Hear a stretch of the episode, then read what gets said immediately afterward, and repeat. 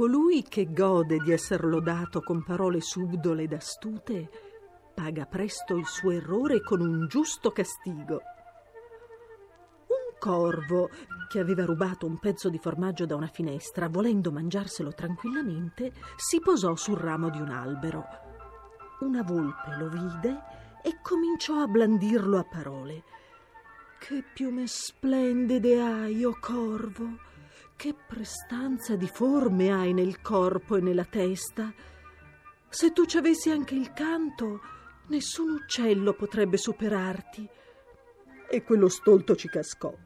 Fece gran sfoggio di voce e lasciò cadere il formaggio che rapidamente l'astuta volpe afferrò con l'avida bocca.